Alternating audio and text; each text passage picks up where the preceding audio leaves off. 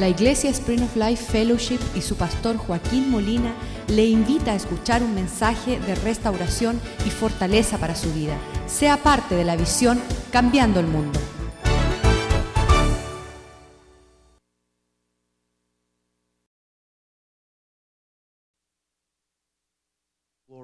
with everything that goes on in your house.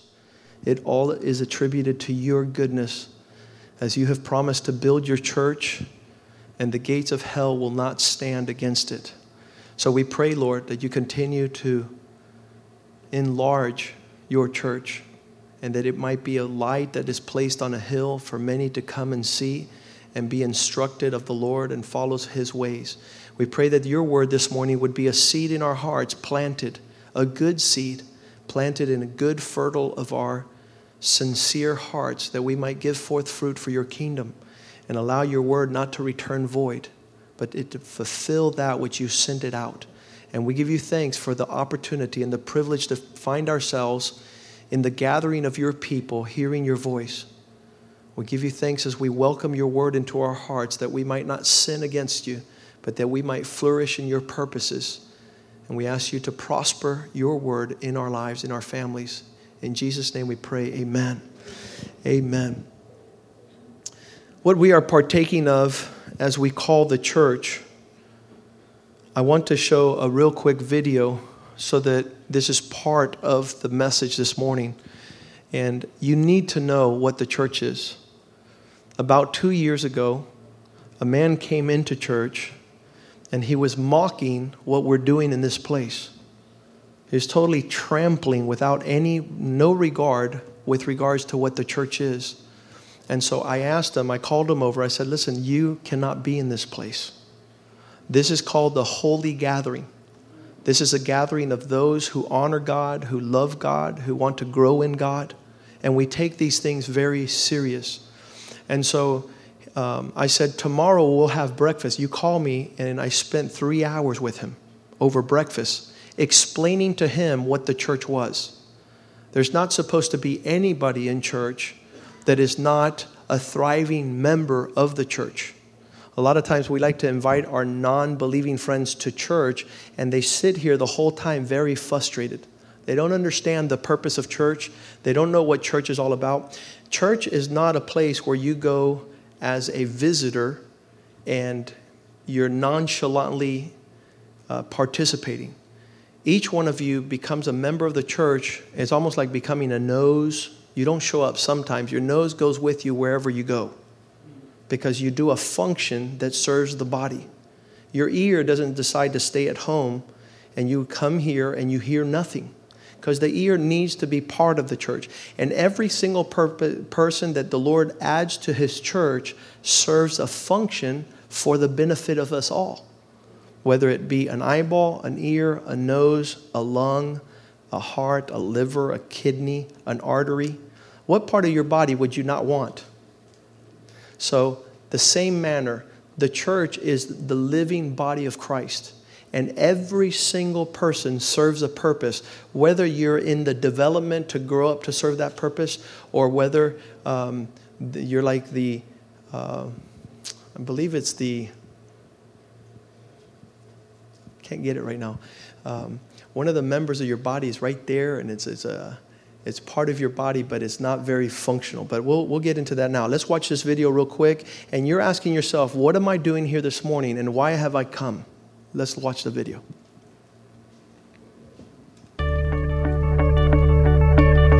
What is the church? Is the church a building? Is the church a pastor? Or the staff? Is the church the music? The tradition? Or the ministries? These are all good things, but they are not the church. Take them away, and the church is still here. Why? Because you are still here. The church is you. The church is you with a purpose. The church is you on a mission. The church is you with a plan. A simple plan to plug into God at a weekend service, charge up in a small group community, to live out using your gifts and passions, and to pass on your faith to those who do not know Christ. When you and I live like this, all the things we used to do in church become things we do as the church. God desires it. The world needs it. And we are called to be it. What is the church? The church is you.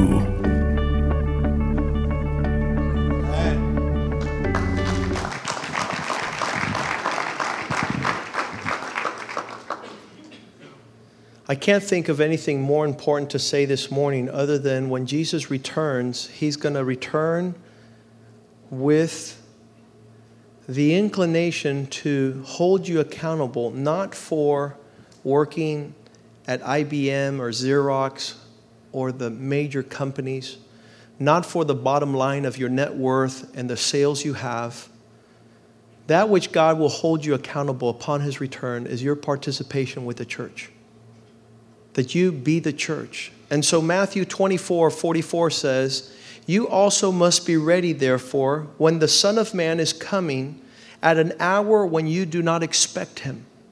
As Jesus returns in verse 45, he says, Who then will be this faithful, thoughtful servant, faithful, wise servant, whom his master made a leader, a participant over his whole house?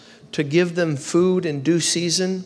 Verse 46 Blessed is the servant whom, when his master comes, he will find doing. I solemnly declare to you that he will set him over all his possessions. Verse 47. And then verse 48, it says, But if that servant is wicked and says to himself, My master has delayed and he's going to be gone a long time. I don't know what your participation is. As I woke up this morning, I realized that many of us have a lot of different concepts of what we're doing upon the earth and what we're planning. But the, the greatest of concerns is your participation in this thing called church. And you say, where was it born and how did it start?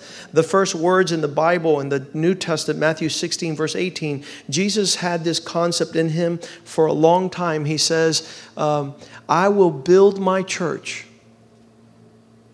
I will build my church and it will stand against all hell, shall not prevail against it.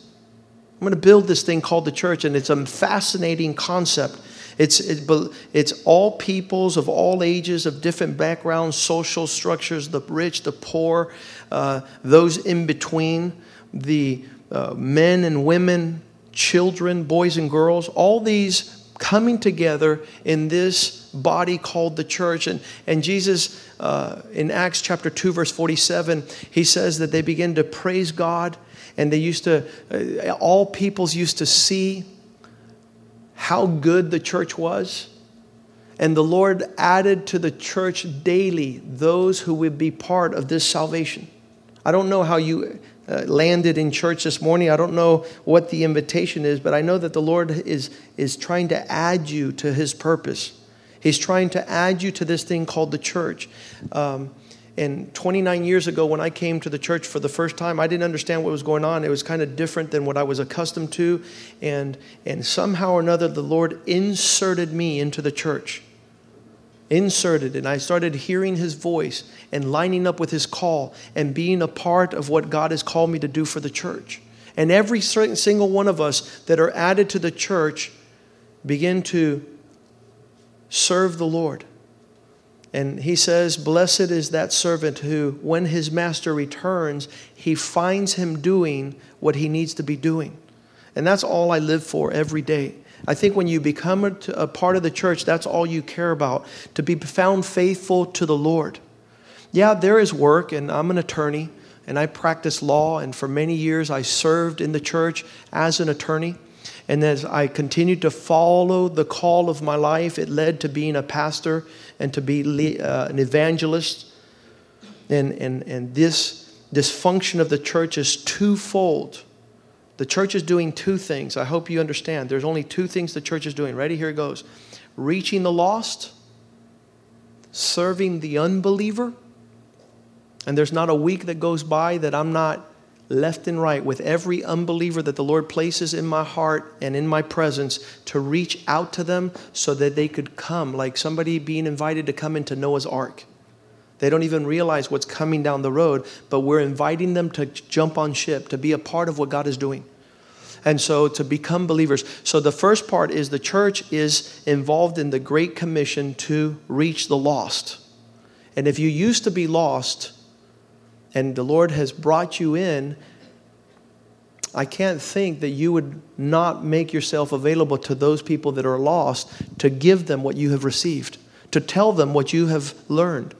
And so that's the first function of the church. And it's not the pastor called to reach the lost.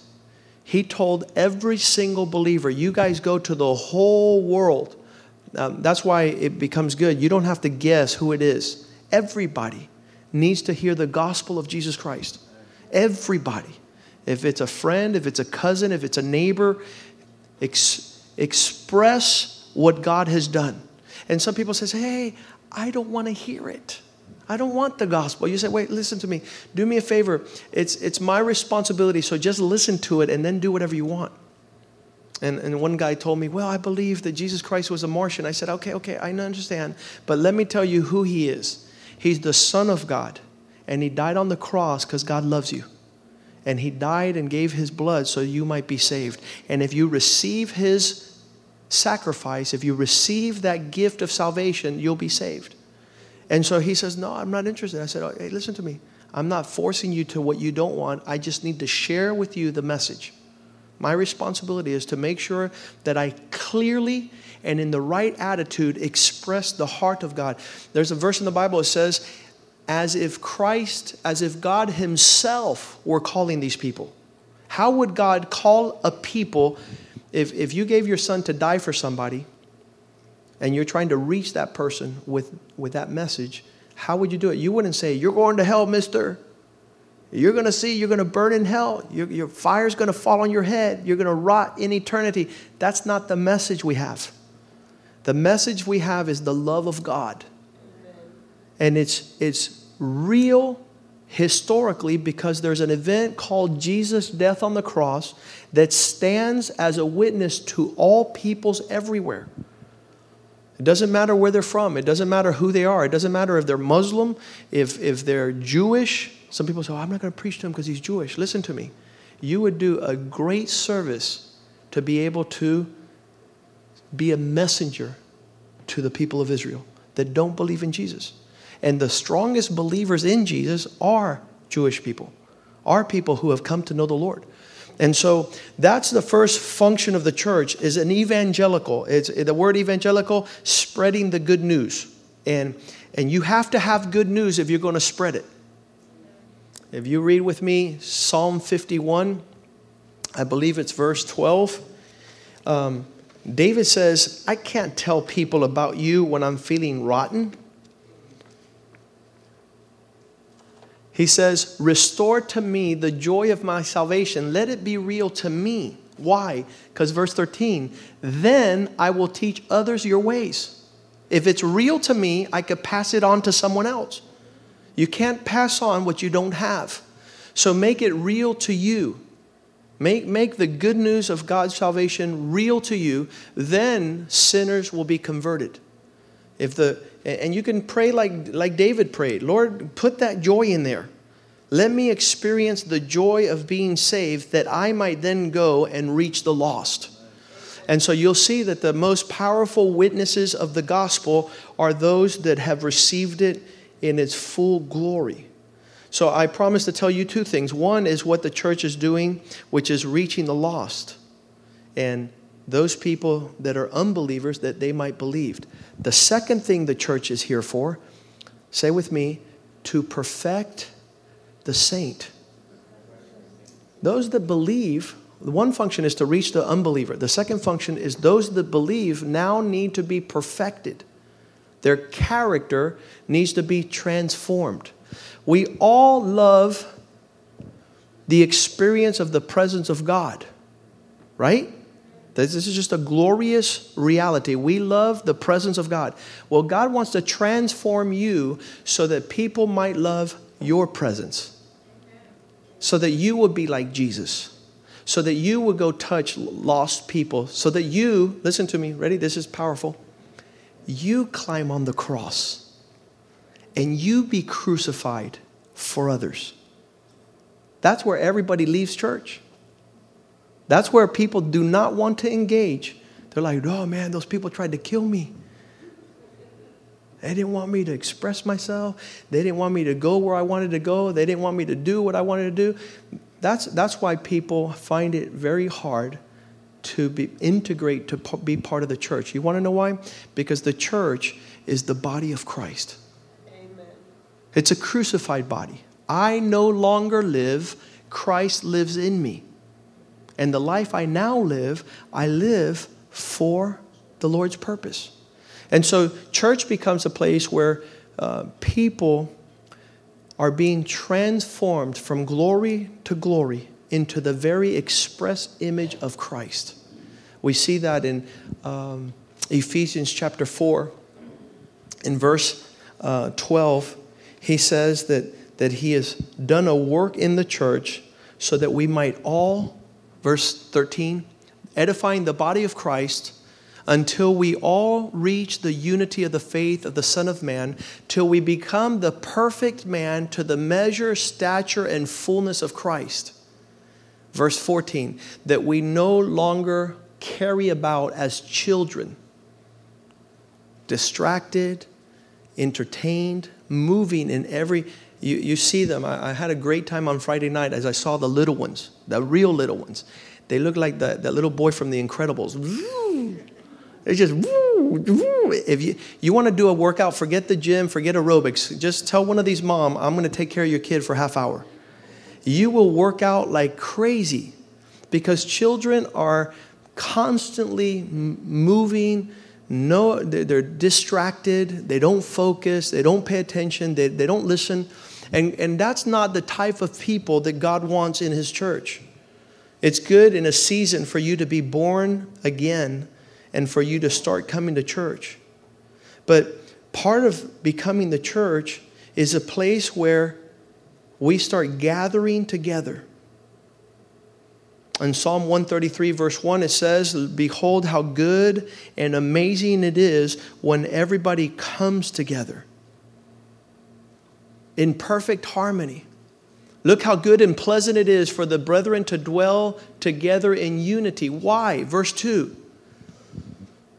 It's like a precious oil. God could send down His Holy Spirit. He could send down His presence to a people that are united, and that, that oil will flow all the way down to the feet. Verse 3, He says, There is the place that God will command incredible blessings and a life we don't know, an eternal life in the gathering, the unity of his people. That's what makes church so powerful. Everything we have seen gone on here, it doesn't matter what you see as an expression of the church, it involves a group of people that come together for a common purpose. This morning, somebody opened the church. Could we give a hand to that person? Turn to your neighbor and says, It wasn't me because I was in bed sleeping. I, I was doing aerobics at the beach. I, I wasn't opening the church. But see, that one person that woke up super early and came to church opened the door. Super instrumental. Another person came in, turned on the lights. Another person came in and started the cafeteria. Another person came in and started the practicing worship. Somebody turned on the sound system. Somebody swept the front of the church this morning. I brought a blower. They were here at 8 o'clock in the morning, way before we all got here, and was cleaning the parking lot. So everybody has a place in the body of Christ. And it's only when we come together in purpose to serve in unity that we are seen in the world as the body of Christ. The church is not a place of selfish people, the, the church is a place of crucified people. And there's only one way that we could all come together. In Matthew 18 19, he says, Again, I tell you, if two or more gather about whatever they may ask upon the earth, it shall come to pass. Matthew 18 19. It requires a gathering of those few that will purpose to walk in the same mindset say to you that if two of you agree on earth concerning anything they may ask, it will be done for them by my Father that is in heaven. Can I tell you a secret this morning? That you will find a lot more people you disagree with than you agree with. Almost everyone, even your own reflection in the mirror, you said no. And he was saying, yeah. This is exactly what you look like this morning.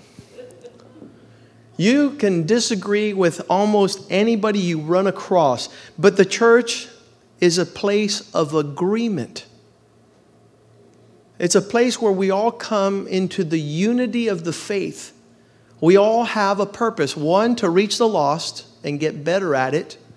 I love, the other day I was at the La Carreta, and a couple of guys were with me. We had just finished the men's meeting, and the whole team of the Miami SWAT, the Miami Dade County SWAT team was there. They were all in their SWAT outfits, big muscles, leaves rolled up, bad, tough guys. And I said, I'm going to have fun now. I'm going to talk to them about the Lord. And it's almost like Jackie Chan. You got to be careful because one guy will hit you from here, speaking about something, the other guy from here. But by the end of that time of reaching them for the Lord, they all realize the one same thing they need the Lord, they need God. Doesn't matter how tough, how rich, how well known you are. The message of the gospel is powerful. I'm reminded like three years ago, we were at the Miami International Airport. I come up to Sylvester Stallone. I say, Mr. Stallone, I would like to speak to you. And he says, About what? and I say, Well, I'm a pastor and I want to I wanna talk to you. And he says, I don't need a pastor. Well, just two months ago, his son just killed himself, overdosed. He did need a pastor, he just didn't realize it. He did need Jesus. He does need God. His son needed God. It might have been a divine appointment. See, I didn't drop the ball. I did not not go up to him because five times he went by. I said, I'm not going, I'm not going, I'm not going. Okay, go, Lord, I'm going. And I walked up to him and just talked to him about the Lord. This unity issue, Philippians chapter 2, verse 1, Paul says nothing is going to happen with the church until you get united.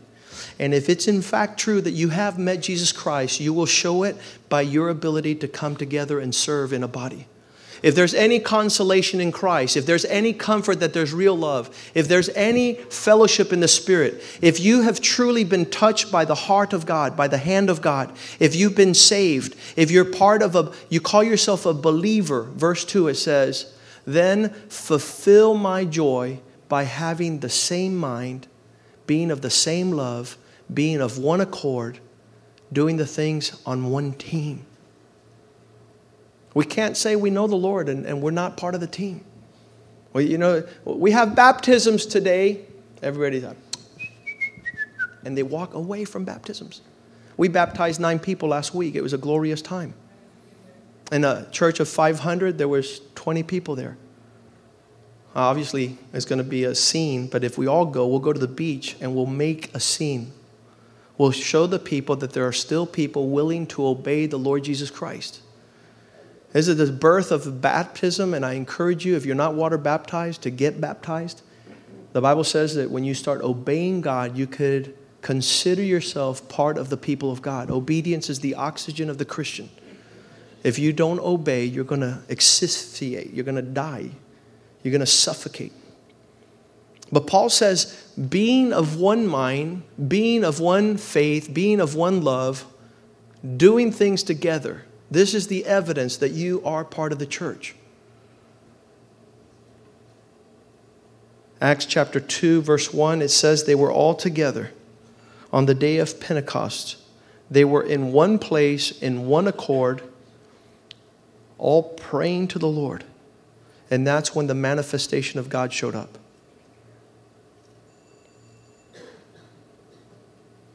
Romans 15 5 says that the grace of God that will come upon your life will allow you to press in to this mystical body and serve. Everyone has an expression of that service. May the God of patience and comfort grant you to be able to be like minded toward one another according to Christ Jesus. That word one another is all over the New Testament and is evidence of those who have met Jesus Christ. Love one another, serve one another, encourage one another, wash one another's feet, care for one another, carry one another's burdens. One another, one another, one another, one another. Look at your friend and say, You're my other. You're my other. You're my other. Well, why weren't you here last week? One man told our pastors and missionaries in Nicaragua, he joined the church. He was one of prominent men in town. He's a professional, and he came to church and started, and he disappeared for like six months. He never didn't come back. And he comes to the pastor and he says, Pastor, I'm your right hand man. And he, pastor said, Every time I look to my right, my right hand is there, but when I look, you're not there. How are you calling yourself my right hand man when you're never there? And so, if we're going to be the body of Christ, that unity is evidence. Let's go back to Romans 15, verse 6. It says that together, that you might be with one mind, one mouth, glorify God the Father of our Lord Jesus Christ, one mouth. That you together, united in hearts, united in voice, would praise God. In verse 7, as we're united, we welcome and receive one another just as Christ received us. That's the plan. If you have a one another problem, if you have a, listen to me, if you have a one another problem, you are not the church. In fact, the Bible commands us that if we see someone who's not one another, to ask them to leave the church. That's powerful. You want to be so selfish, you only come to eat, but when it's time to clean, it's time to serve, it's time to love, it's time to encourage, you're not the church. And the Bible says some have snuck in and they're sitting here going, they look like owls. Who who are you talking about? You. I'm talking about you.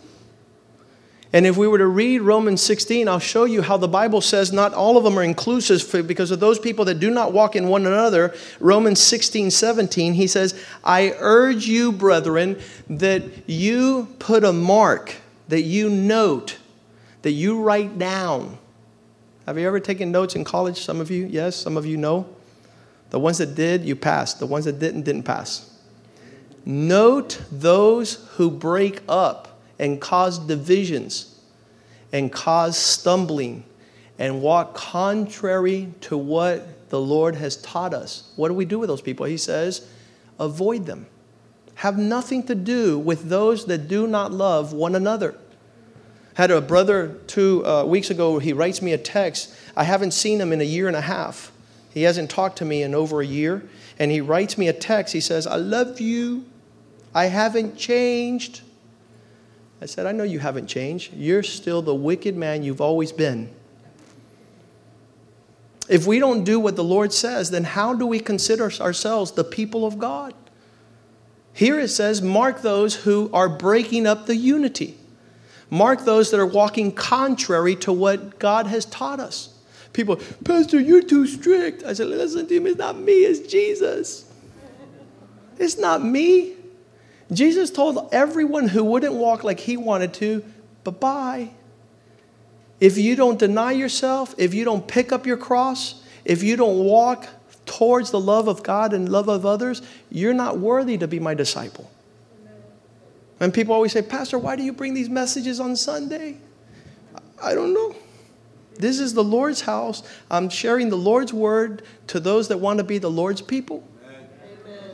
Why am I going to sit there and tell people who just come every once in a while that they're doing fine? So when they get to heaven, they say, Who's your pastor? Pastor Joaquin. He never told me. Yes, I did today. Today, I'm telling you that if you do not deny yourself, if you do not serve the body of Christ, if you do not join to the body of Christ, you're not his disciple. You have an appearance of godliness. You have an appearance that you're a Christian. You're no more a Christian than you are a chair. You're not. So here it is. When we see these verses like this, we freak out. And he says, I encourage you. That word urge, it's urgent. That's where the word urgent comes from. I make this a top priority that you notice those that do not one another. They don't love one another. They don't serve one another. They don't pray with one another. They don't comfort one another. They're doing their own thing. And they're contrary to the teaching. They cause separation. Have nothing to do with these. That's not my team. My team is doing the opposite. Instead of dividing, they're uniting. Instead of tripping up, they're lifting up. Instead of walking contrary, they're walking in the flow of God's teaching. And they're learning these things. Hebrews 10:25, Paul was teaching the same thing. Let us not give up gathering with one another. Do not forsake gathering together, as some have already caused it to be their normal scenario. Instead, call one another's attention. There's another one another. Call one another's attention. Who did you call this week that didn't participate?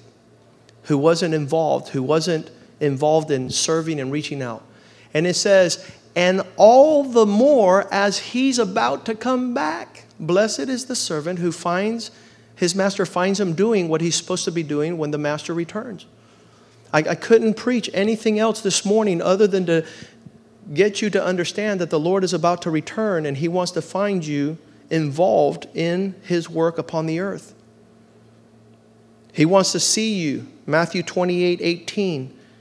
All authority on heaven and earth has been given to me, so you go and make disciples of all nations. You're baptizing them in the name of the Father, the Son, and the Holy Spirit, and you're teaching them to observe everything I've commanded. Behold, I'm with you all the days of my life to the very end. Amen.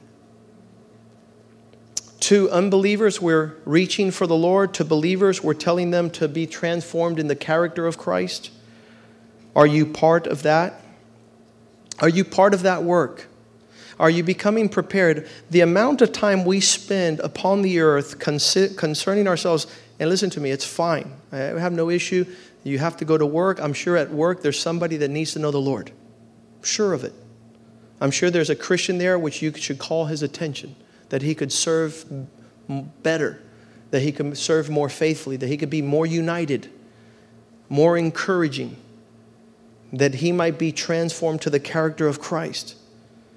1 Corinthians 12 27 says that we, the church, are the body of Christ, and each one of you individually is a member, severally and distinctly you are the body of Christ, and you are each an individual member. Could I ask you what member you are?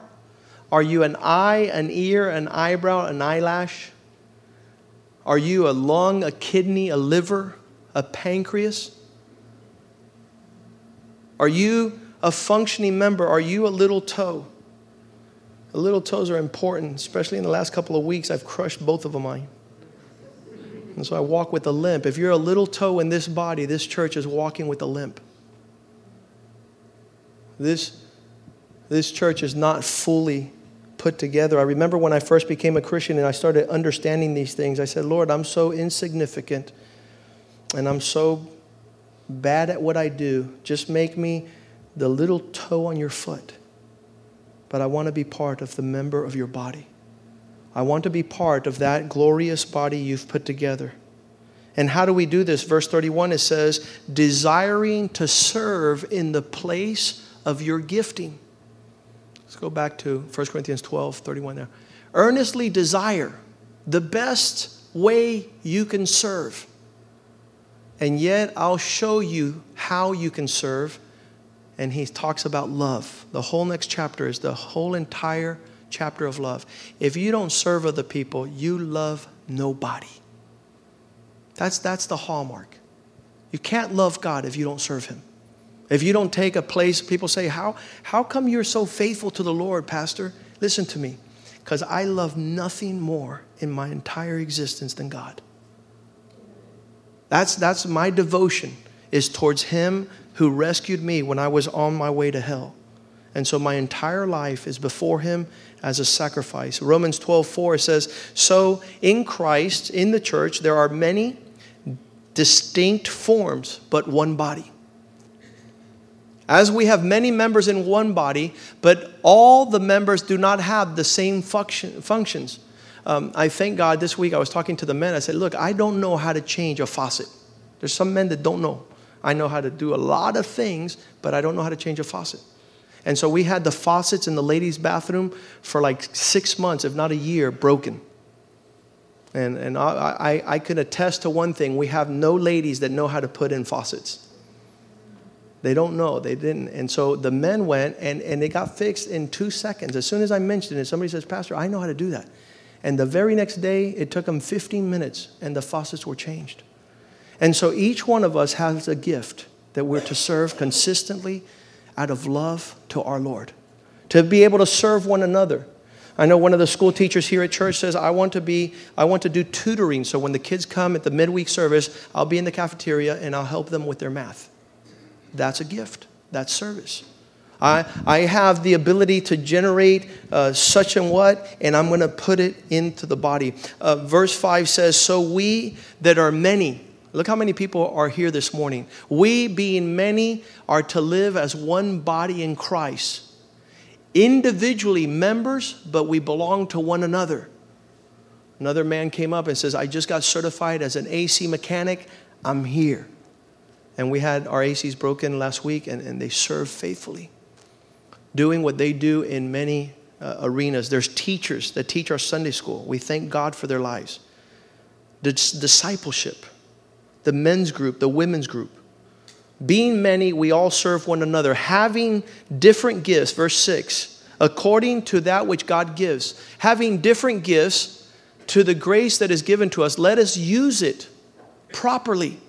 Let us use it in the way that God desires. For God is coming soon to his church.